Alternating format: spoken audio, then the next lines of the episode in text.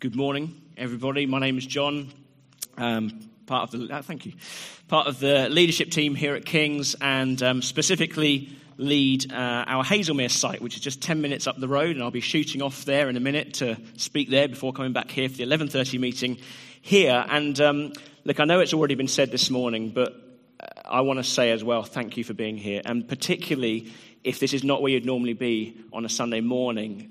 Uh, really appreciate you coming. Thank you so much for giving us your time. I know time is precious, and I, I, I hope and I trust that by the end of this meeting, you will consider it time well spent.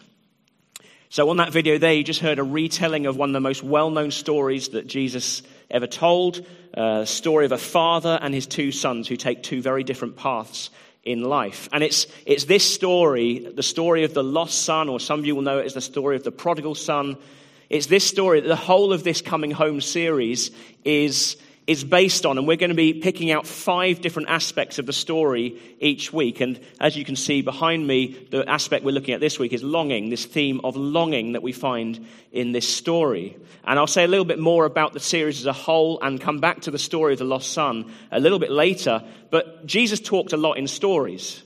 So somebody would ask him a question, and he would often answer with a story, which may have been a little bit infuriating for the person asking the question, but because Jesus knew that stories are powerful. They're very, very powerful. They, uh, we, we, we can connect with stories in a way that we can't connect with abstract truth. Stories are memorable. They have the power to stir us and to move us, particularly when we can identify with someone or something in that story. This church has a great story. This church here, King's Church High Wycombe, has a great story. What started with a handful of people, seven or eight people, meeting in somebody's living room in a house up on the Hazelmere estate back in the seventies is now somewhere between seven and eight hundred people each Sunday across three meetings on two different locations, and still growing. Now that's a story. That is a story. And it's a story actually that should probably cause you to ask a few questions, because it's a kind of against the odds story, isn't it? In an age of supposedly declining church attendance and interest in religion at all, should cause us to ask, well, why? How? Why are you going the other way? How are we going against the trend? What is, what is it that's doing that? What is it that people find here? It's a great story. And here today, you are surrounded by stories, individual stories.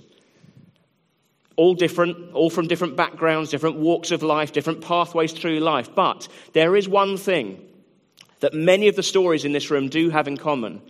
And that one thing is the life-changing, transforming discovery of the love of God, the real and personal love of God through Jesus Christ. And for some, that was an instant dramatic kind of thing, a moment in time, everything changed. For others, it was more of a journey that involves several steps over several months or even several years. For some, it was a case of coming back to God, having maybe known him in some way before, been part of the church before, but then strayed away from him for a little while. But the fact is that hundreds upon hundreds upon hundreds of people over the years have discovered this real personal love of God here at King's.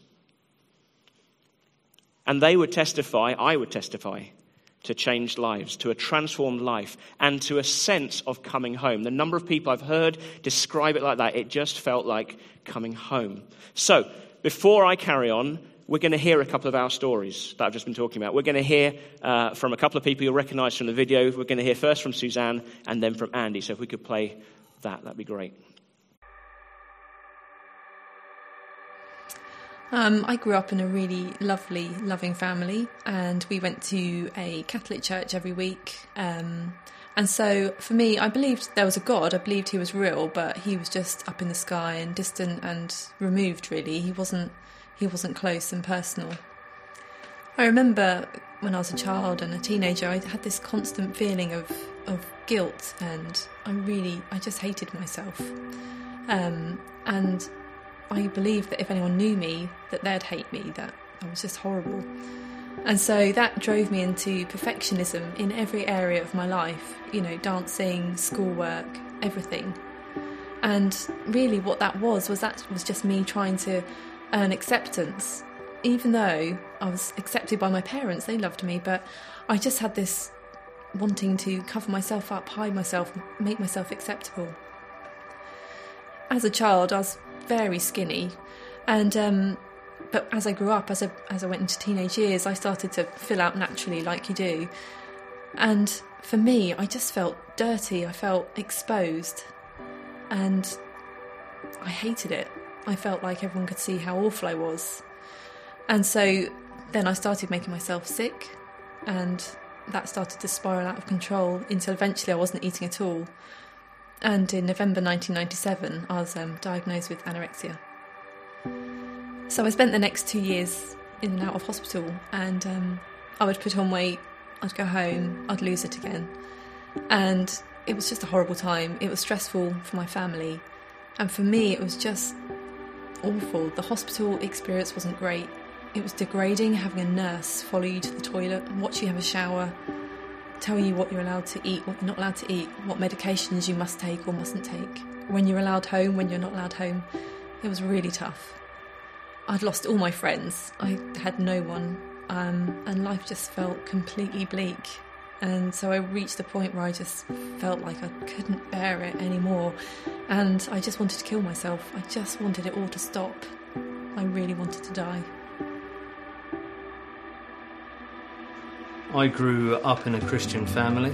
I was one of four siblings, and I had good, good, a good Christian upbringing. It was around about the age of sixteen that I started to look around and think, "There's just, there's got to be more to life than this." I just, I just felt that I wanted more excitement from life than than I was getting. There were certain friends that I had in friendship groups who. who seemed to be having a lot of this excitement in their lives. When I started hanging around with them, it all started in a rather mild sense of fun. We were doing things like drinking and, and smoking. Then from there, it, it went very quickly downhill, indeed, and it moved on to drug taking at the weekends. And actually, I started to far exceed what I had done before, and I very quickly realised that actually, when the people that you're hanging around with, who you considered a little bit crazy, start looking to you as being the crazy one, that you realise you're you're in quite a lot of trouble. I wanted to to take drugs all the time. With that, that led to getting involved in crime as well, and then from there it, it just got even worse. Um, and I didn't think it could get worse from that point, but it's amazing how far you can plummet in such a very short space of time. I just felt too ashamed to ask for any help, and at times I just thought, I just don't want any help anymore. I just felt that the brakes had come off and I was just going to let this train run its course. I remember the time when I was sat on my own, and there were thoughts in my head that I'd hurt so many people so badly. People that really I, I truly cared about, that I wondered if it would be better if I should take my own life. And that was when I realised that I just had to change. Things had to change, and they had to change straight away. Well, you'll be pleased to know the stories do get a bit more uplifting. Um, we'll come back to that a bit later, but I wanted to pause them there to ask you about your story. And just to get you to think a bit about your own story. Um, maybe your story isn't as dramatic as Andy's or as dramatic as, as Suzanne's. Maybe it's more dramatic, I don't know. But I wonder if you can identify with any aspects of their stories. Like maybe you know what it's like. Maybe you've experienced that sense of emptiness and despair at different points in your life. Or maybe you know what it's like to have unfulfilled longings for acceptance or for significance, for security, for love. Or you know what it's like to end up in a place that you never intended to be. This, how has life come to this? This is not what I thought life would be. Or maybe you can identify with what Andy articulated there, that sense of there's just got to be more. There's got to be more to life than this. See, I think we all live with deep longing. So, so what is it that you long for? What does your heart long for? What does your soul long for? What sort of things do you yearn for? Do you ever get nostalgic? Well, let's think about what nostalgia is for a minute. Nostalgia is when you look back to the past, isn't it? You look back to childhood, to, well, maybe what seemed like a simpler time. Maybe lots of good memories associated. I know that's not the case for everybody. But for example, you see an old school photo and you, it just does something in you. You, you straight away remember something about that time. You, you feel what you felt, those kind of things. And it, it, it does something. Or you see an old children's T V program that you used to watch when you were a child and you reminisce about it with your friends, and it just, something in it stirs you because it reminds you of something. Or you, you hear a piece of music and it just transports you back to a particular time, a particular place, and all the memories, all the feelings associated with it. It's a, it can be a very powerful thing. It can be a very powerful longing, nostalgia. And the word itself, nostalgia, carries the meaning of aching, aching for a homecoming. Yearning for something, to recapture something from the past. Maybe a feeling of security, of of safety, of acceptance, of comfort, something like that, that maybe feels like a bit of a comfort blanket in an adult world that feels altogether less innocent and less secure. So for a lot of people, that longing is about the past, recapturing something. For others, it may be the longing to have a family of your own. That's what you really want in life. That's what's going to make you happy. A family of my own. People who you can love and who will love you. To be really significant in someone's eyes and to enjoy the acceptance, the security, the love that comes as being part of your vision of what a family would be like.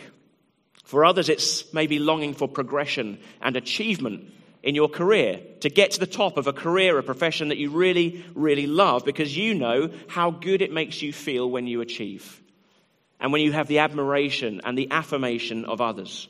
Or maybe you long for the just that perfect holiday or retirement, maybe. But the perfect holiday, you're yearning for beauty, for paradise, and for true rest. See, I think we all long for something. And there are, I think there are some universal longings that we have. And you can group them probably in three main groups, three main headings. A longing for love, a longing for purpose, and longing for meaning. So let me just expand on those a little bit.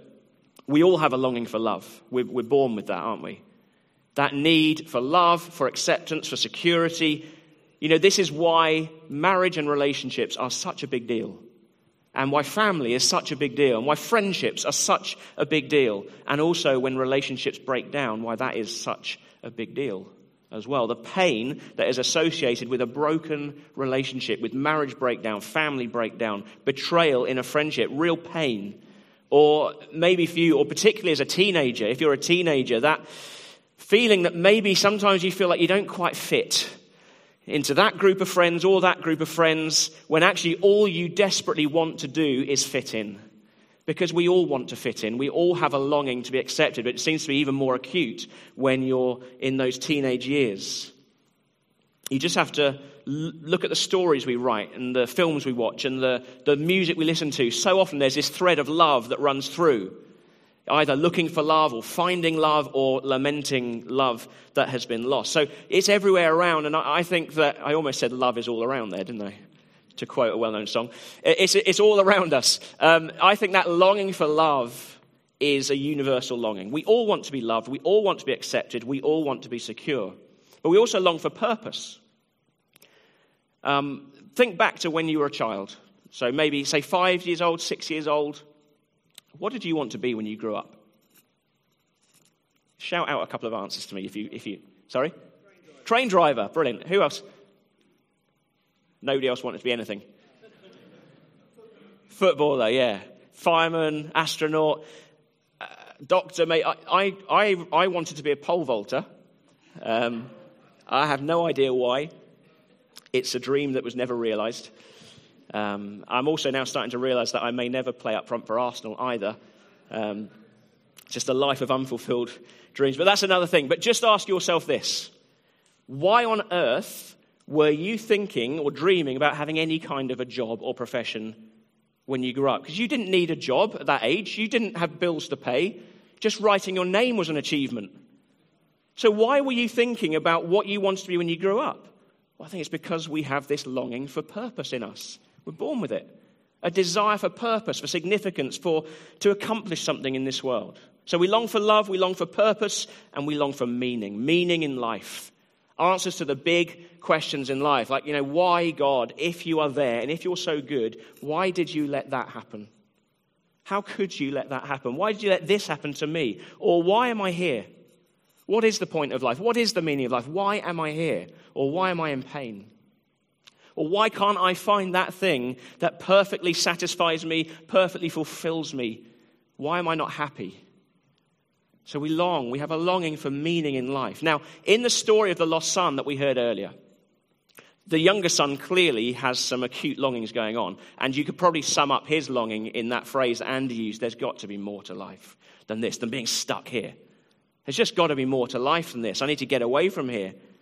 Now, just to give a little bit of context, we've got to understand here that what he did was so unbelievably offensive, particularly in that Middle Eastern culture.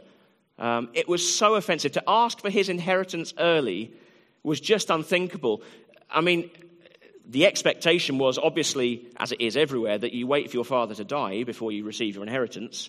But also, there's an expectation, particularly in that culture, that you would be around to look after him when he's old. So you'd be around to take care of him in his old age. And so what he did is effectively saying, look, Dad, I really don't care if you live or die. I don't care about you at all, actually. I just know there's something more for me, and I want it now. It's unbelievably offensive and insulting and totally disrespectful. But before we just dismiss this younger son as being some sort of ungrateful, selfish so-and-so, I wonder if he actually just said out loud what most of us really feel. That life isn't bringing us or hasn't brought us what we'd hoped, all that we'd hoped for. Or maybe what we feel we deserve, and that there is something missing. There's got to be more to life than this. Now, this might surprise you, but I don't think that's a bad thing at all. In fact, I think feeling that there's something more is what we should feel. I think it's what we're supposed to feel. Not that everything we desire is good for us, far from it. Be grateful, be very grateful that you don't get everything you desire, because some of the things we desire would be incredibly destructive. But those longings I talked about before for love, for purpose, for meaning in life, I want to suggest to you that actually those longings that we all have come from God. And they come from God to point us to our need of him. That we're born with these driving needs for these things, and that they are put there by God, actually in the end, to lead us towards him. But the son in the story was really just like so many of us, is that he was convinced he had to leave his father, he had to get away from there uh, in order to fulfill his longings, to find the more in life, to be fulfilled. And so Jesus told us what he did. In verse thirteen, it says, he set off for a distant country. And the story doesn't tell us much about what happened there, only that he squandered his wealth on wild living. So he set off for this distant country, and there he squandered his wealth on wild living. And we're left to imagine what that means. I guess we can probably imagine, though. You know, I guess there was a lot of partying, alcohol, prostitutes, anything else you can think of. But what the story then makes clear is that as time goes on, he spent everything he had. He spent it all, and he ends up in a desperate situation. No money, no food, no work. And so he has to hire himself out to somebody there to go and feed some pigs in the field. And he's there wishing he could eat some of the pigs' food. Now, we're going to go into this a bit more next week, but I think it's fair to say that he has reached uh, a rock bottom moment. So he had gone to that distant country looking to fulfill all his longings, looking for satisfaction and fulfillment, but he ends up completely empty. He ends up completely spent. His longing for love was certainly not found in other women. And his, his longing for purpose was certainly not found in living that lifestyle. In fact, far from being fulfilled, his sense of longing became far more acute, profoundly acute sense of longing. The questions he must have been asking himself, why am I here? Why am I so lost, empty, broken, and lonely? How has life come to this? How has my life come to this? I wonder if that sounds familiar. Because I think that the story of the lost son is my story, and it's your story. It's each of our stories. Some stories are more or less dramatic, some are more or less painful, but this story of unfulfilled longings, of something missing from life, I think we can all identify with that. So to go back to what I was saying earlier, nostalgia, you know, nostalgia meaning aching for a homecoming. Well, what does nostalgia leave you in the end? It just leaves you with the ache when you realize, actually, you can't go back there. And that even if you could, you'd probably realize it wasn't as perfect as you remembered it anyway. Or you realize that family life, while a brilliant thing, and your family might be the most wonderful family, and you enjoy great times together, but family life doesn't actually turn out to bring that perfect and lasting satisfaction that you were looking for, because your family will never live up to your idealized vision of what they should be. Or when you get to the top of your career, the top of your profession, the question's always going to be, what next? Is this it? Have I reached my measure? The longing doesn't disappear. The richest man in the world is never as rich as he would like to be. You never do find perfect paradise, perfect rest on holiday, and even the very best holidays come to an end before you know it. The new mobile phone, the latest gadget that you were so excited about having, after you've had it for a week, it's just run of the mill. It's, it's boring. And this is the human condition. If I could just have that, then I would be happy. That's what would make me happy. Or if I could just be with her, if I could just be with him, that is what would make me happy. Or if I could just be there, if I could live there, then I would be happy. See, almost everywhere we look, the grass is greener than where we stand. And we live with this sense of restlessness and longing and a yearning for something that we, we don't quite know what, but yearning for something in life that we can't quite grasp hold of. It's like it, we get a glimpse and it then slips away through our fingers. That thing that we think is going to bring us lasting happiness turns out not to deliver the ultimate satisfaction that we had hoped it would. And we look everywhere for it. We look in everything that the world can possibly offer. We look in careers and in stuff, having things, material goods. Uh, we look in holidays, in sex, in alcohol, in sport, in shopping, in uh, leisure, entertainment, pornography, body image, um, friends, family, you name it. Everything the world has to offer, we look for satisfaction in it. But nothing ultimately delivers that longing for more. Nothing ultimately satisfies that longing for more. So C S Lewis, who's the writer of the, the Narnia books, The Lion, the Witch, and the Wardrobe, he said, if I find in myself a desire which no experience in this world can satisfy, the most probable explanation is that I was made for another world. I think that's true. Yeah, I think we were made, I think we were designed for a different kind of world, a different kind of existence, the kind of world, the kind of existence that God created in the beginning before we messed it up, before we turned our backs on him and messed it up. And C S Lewis goes on to say, probably earthly pleasures were never meant to satisfy it, this, this desire. Earthly pleasures were never meant to satisfy it, but only to arouse it, to suggest the real thing. This is exactly what happens in the story of the lost son. His longings become more acute. As he seeks to satisfy them in earthly, in earthly pleasures, actually the longings become more acute to point him towards the real thing. This is where you'll find satisfaction.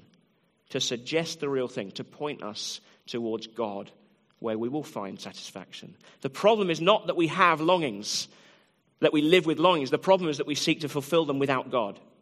And so the question is, that I want us to think about, is where will you go to satisfy these God-given longings? Because I think Jesus, part of the reason he told this story was to help us find our way home, to help us see what God is like, what sort of welcome we will get with God, and to help us find our way to him, to point us to him. And this whole Coming Home series is all about helping us explore together this idea that the very real longings, the universal longings we all have for love, purpose, and meaning are satisfied not by running away from God, but only by running towards him.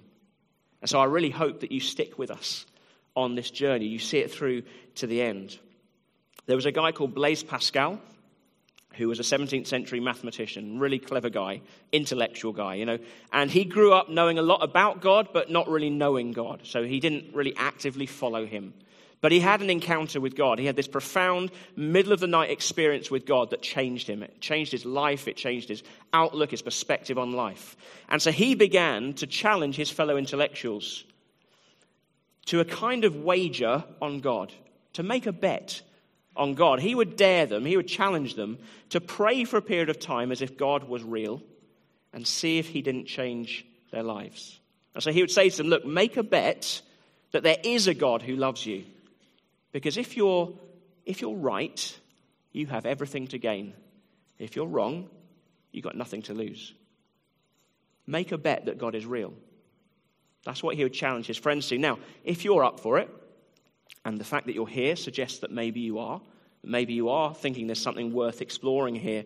If you're up for it, I want to give you a similar challenge. To make a bet that God is real. To pray as if God is real. A gamble where you have everything to gain and nothing to lose. Now, before I explain how we'll do that, let's just have a look at what happened in those stories that we started earlier. So if we could play the second part. So at that point, um, because I was feeling so desperate, I thought, well, I might as well talk to my dad about it because there's nothing else I can do. And it wasn't really so much the words my dad said. He, he just said to me that God loved me and I, all I needed to do was to rest in God's love. And I'd heard those words before, but for some reason at that point, they became real. I think God just broke some of the lies that I was believing and and made, made those words true. You know, God was real, God loved me. It was a complete revelation. And so I went from feeling utter despair to feeling joy, you know, and I woke up the next day, instead of wanting to kill myself, just feeling so happy, so full of love and joy. It was just incredible. It was it was a miraculous turnaround. I I really understood that my appearance didn't define who I was, that being skinny wasn't my identity. And God showed that to me, you know, through his word. And he told me, you know, I'm his masterpiece. I'm the apple of his eye. I'm so loved. So it doesn't matter what struggles I go through or what life throws at me. That's that's who I am. And it doesn't depend on what I look like. When I look back on who I was then compared to who I am now, it's just completely amazing. And it can only be God. You know, there was no way that I could get out of that mess, that I could come out of that darkness. God did it all. He did an absolute miracle in my life. So it was about that time that I cried out to the Lord and said, look, Lord, something's got to change. I really need help. And a friend of mine who was in a very similar situation as me started to get help, and it was working as well. And I realised through that help that you know, there was hope for me as well. And that was a great comfort to me. And I started to take that path as well. I took the same path as he did and started to get some help from a very kind group of Christians who specialised in this, this type of rehabilitation, really. So I did that for around about two and a half years. And it was a it was through that period that my life really started to change. It was during that time that I encountered God in many different ways, and he gave me freedom in areas of my life that I'd struggled with over the years that I'd never experienced before. And it was through that that I felt huge weight and pressure had been lifted off my shoulders, and it started to help me live a lot more freely than I'd ever done before. So my life now is is completely different from what it used to be. The relationships that God has restored in my life that seemed irreparable before have been. I have a wife and children, and just the blessings that I experience are are all down to God. And what I thought that I'd completely destroyed in my life, it actually turned out it wasn't destroyed at all, and the Lord has restored it to me. I mean, don't get me wrong, I'm not the finished article, just ask my wife, but it's a process, it's a journey, but it's a it's a journey that I'm enjoying a lot more than I, than I did previously, that's for sure.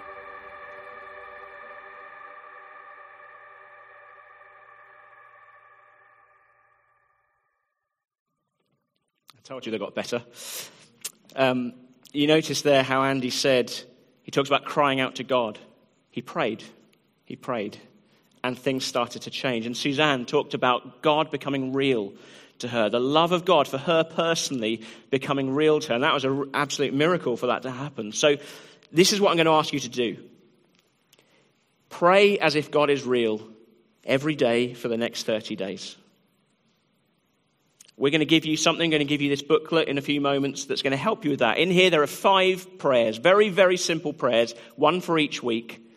They all start with the same line, which is this: God, if you are real, make yourself real to me. God, if you are real, make yourself real to me. So on each day in this booklet, there are some questions to think about, to reflect on.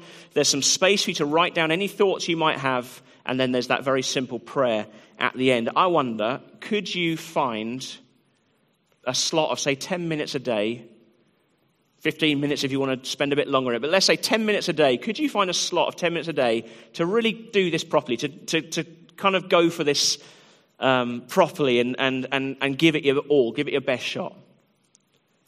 We're going to give one of these to everybody here, because I want us all to take this challenge. I want us all to go on this journey together, whether you're someone who normally comes here or you're someone who doesn't normally come here. I'm going to take this challenge over the next thirty days because you know what? I want to know more of God in my life.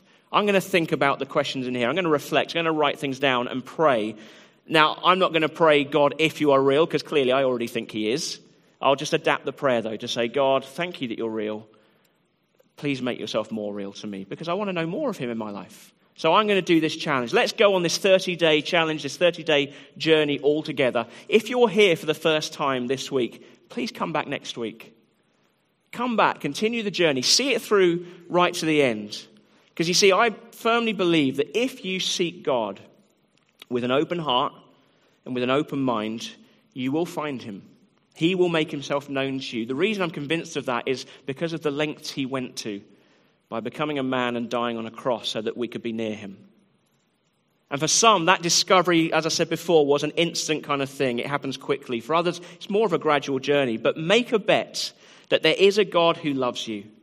Pray as if God is real for the next thirty days. You have nothing to lose, but potentially you have everything to gain. Thank you very much.